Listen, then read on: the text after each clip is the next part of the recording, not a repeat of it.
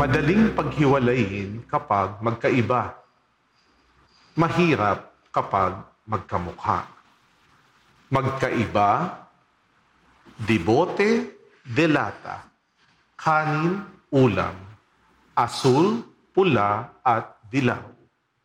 Magkamukha, abono, arina, iodized salt, white sugar, dahon ng saging, dahon ng abaka, mabuting trigo, masamang damo. Ito ang kalagayan ng ating mundo. Halos pare-pareho. Kung minsan hindi natin makilala, alin ang mabuti, alin ang masama. Meron nga laging laro na sinasabi, alin, alin, alin ang naiba. Tingnan kung alin ang naiba. Sa Ebanghelyo natin ngayon, tinutukoy na ang kaharian ng Diyos ay matutulad sa isang may-ari ng lupa na nagsabog ng mabuting binhi. Noong natutulog ang lahat, nagsabog ng masamang binhi ang kalaban. Noong tumubo sa kinaumagahan, pareho. Tanggalin na po natin ang mga masasamang damo. Huwag baka naman mamaya ay maging malaki ang collateral damage. Hintayin nating lumaki at kapag nakita na natin ang pagkakaiba, doon natin paghiwalayin ang mabuting trigo sa masamang damo. Paano nakikilala ang mabuti? Alam ba natin kung alin ang masama? Kung sana pelikula lang yan. Alam natin kung sino ang bida, alam natin kung sino ang kontrabida. Pero sa mundo, magkaiba. Kung minsan, nakabarong, magnanakaw pala. Kung minsan, nakangiti sa'yo, papatayin ka pala. Kasamaan nagpapanggap sa mukha ng kabutihan ano ang ating gagawin? I am not here to burden ourselves and make our heart afraid. What is the good news? Mahirap mang paghiwalayin ang mabuti at masama.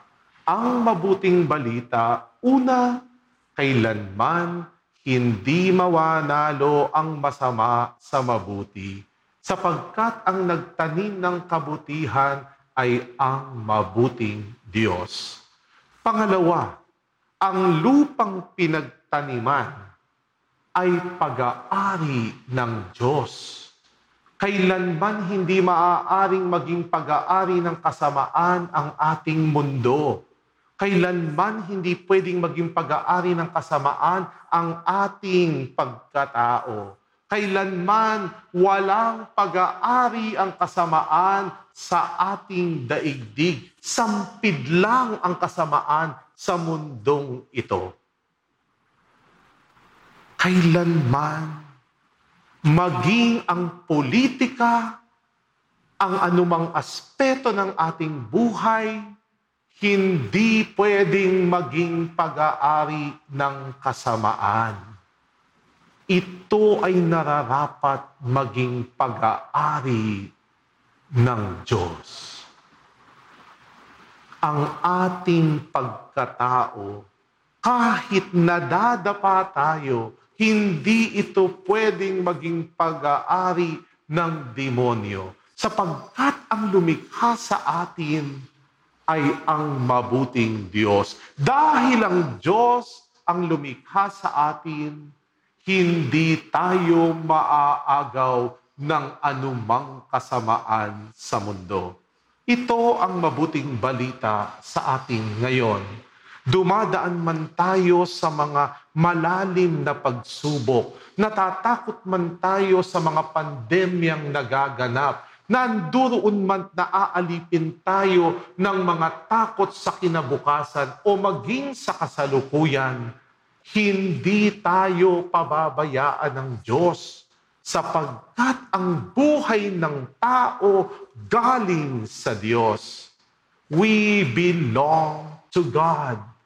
And because we belong to God, we will never be lost in anything because God is always our hope. God is always our strength. Hindi kailanman magwawagi ang kasamaan sa mabuti sapagkat tayo ay nabibilang sa puso ng ating pinakamabuting Diyos. Amen.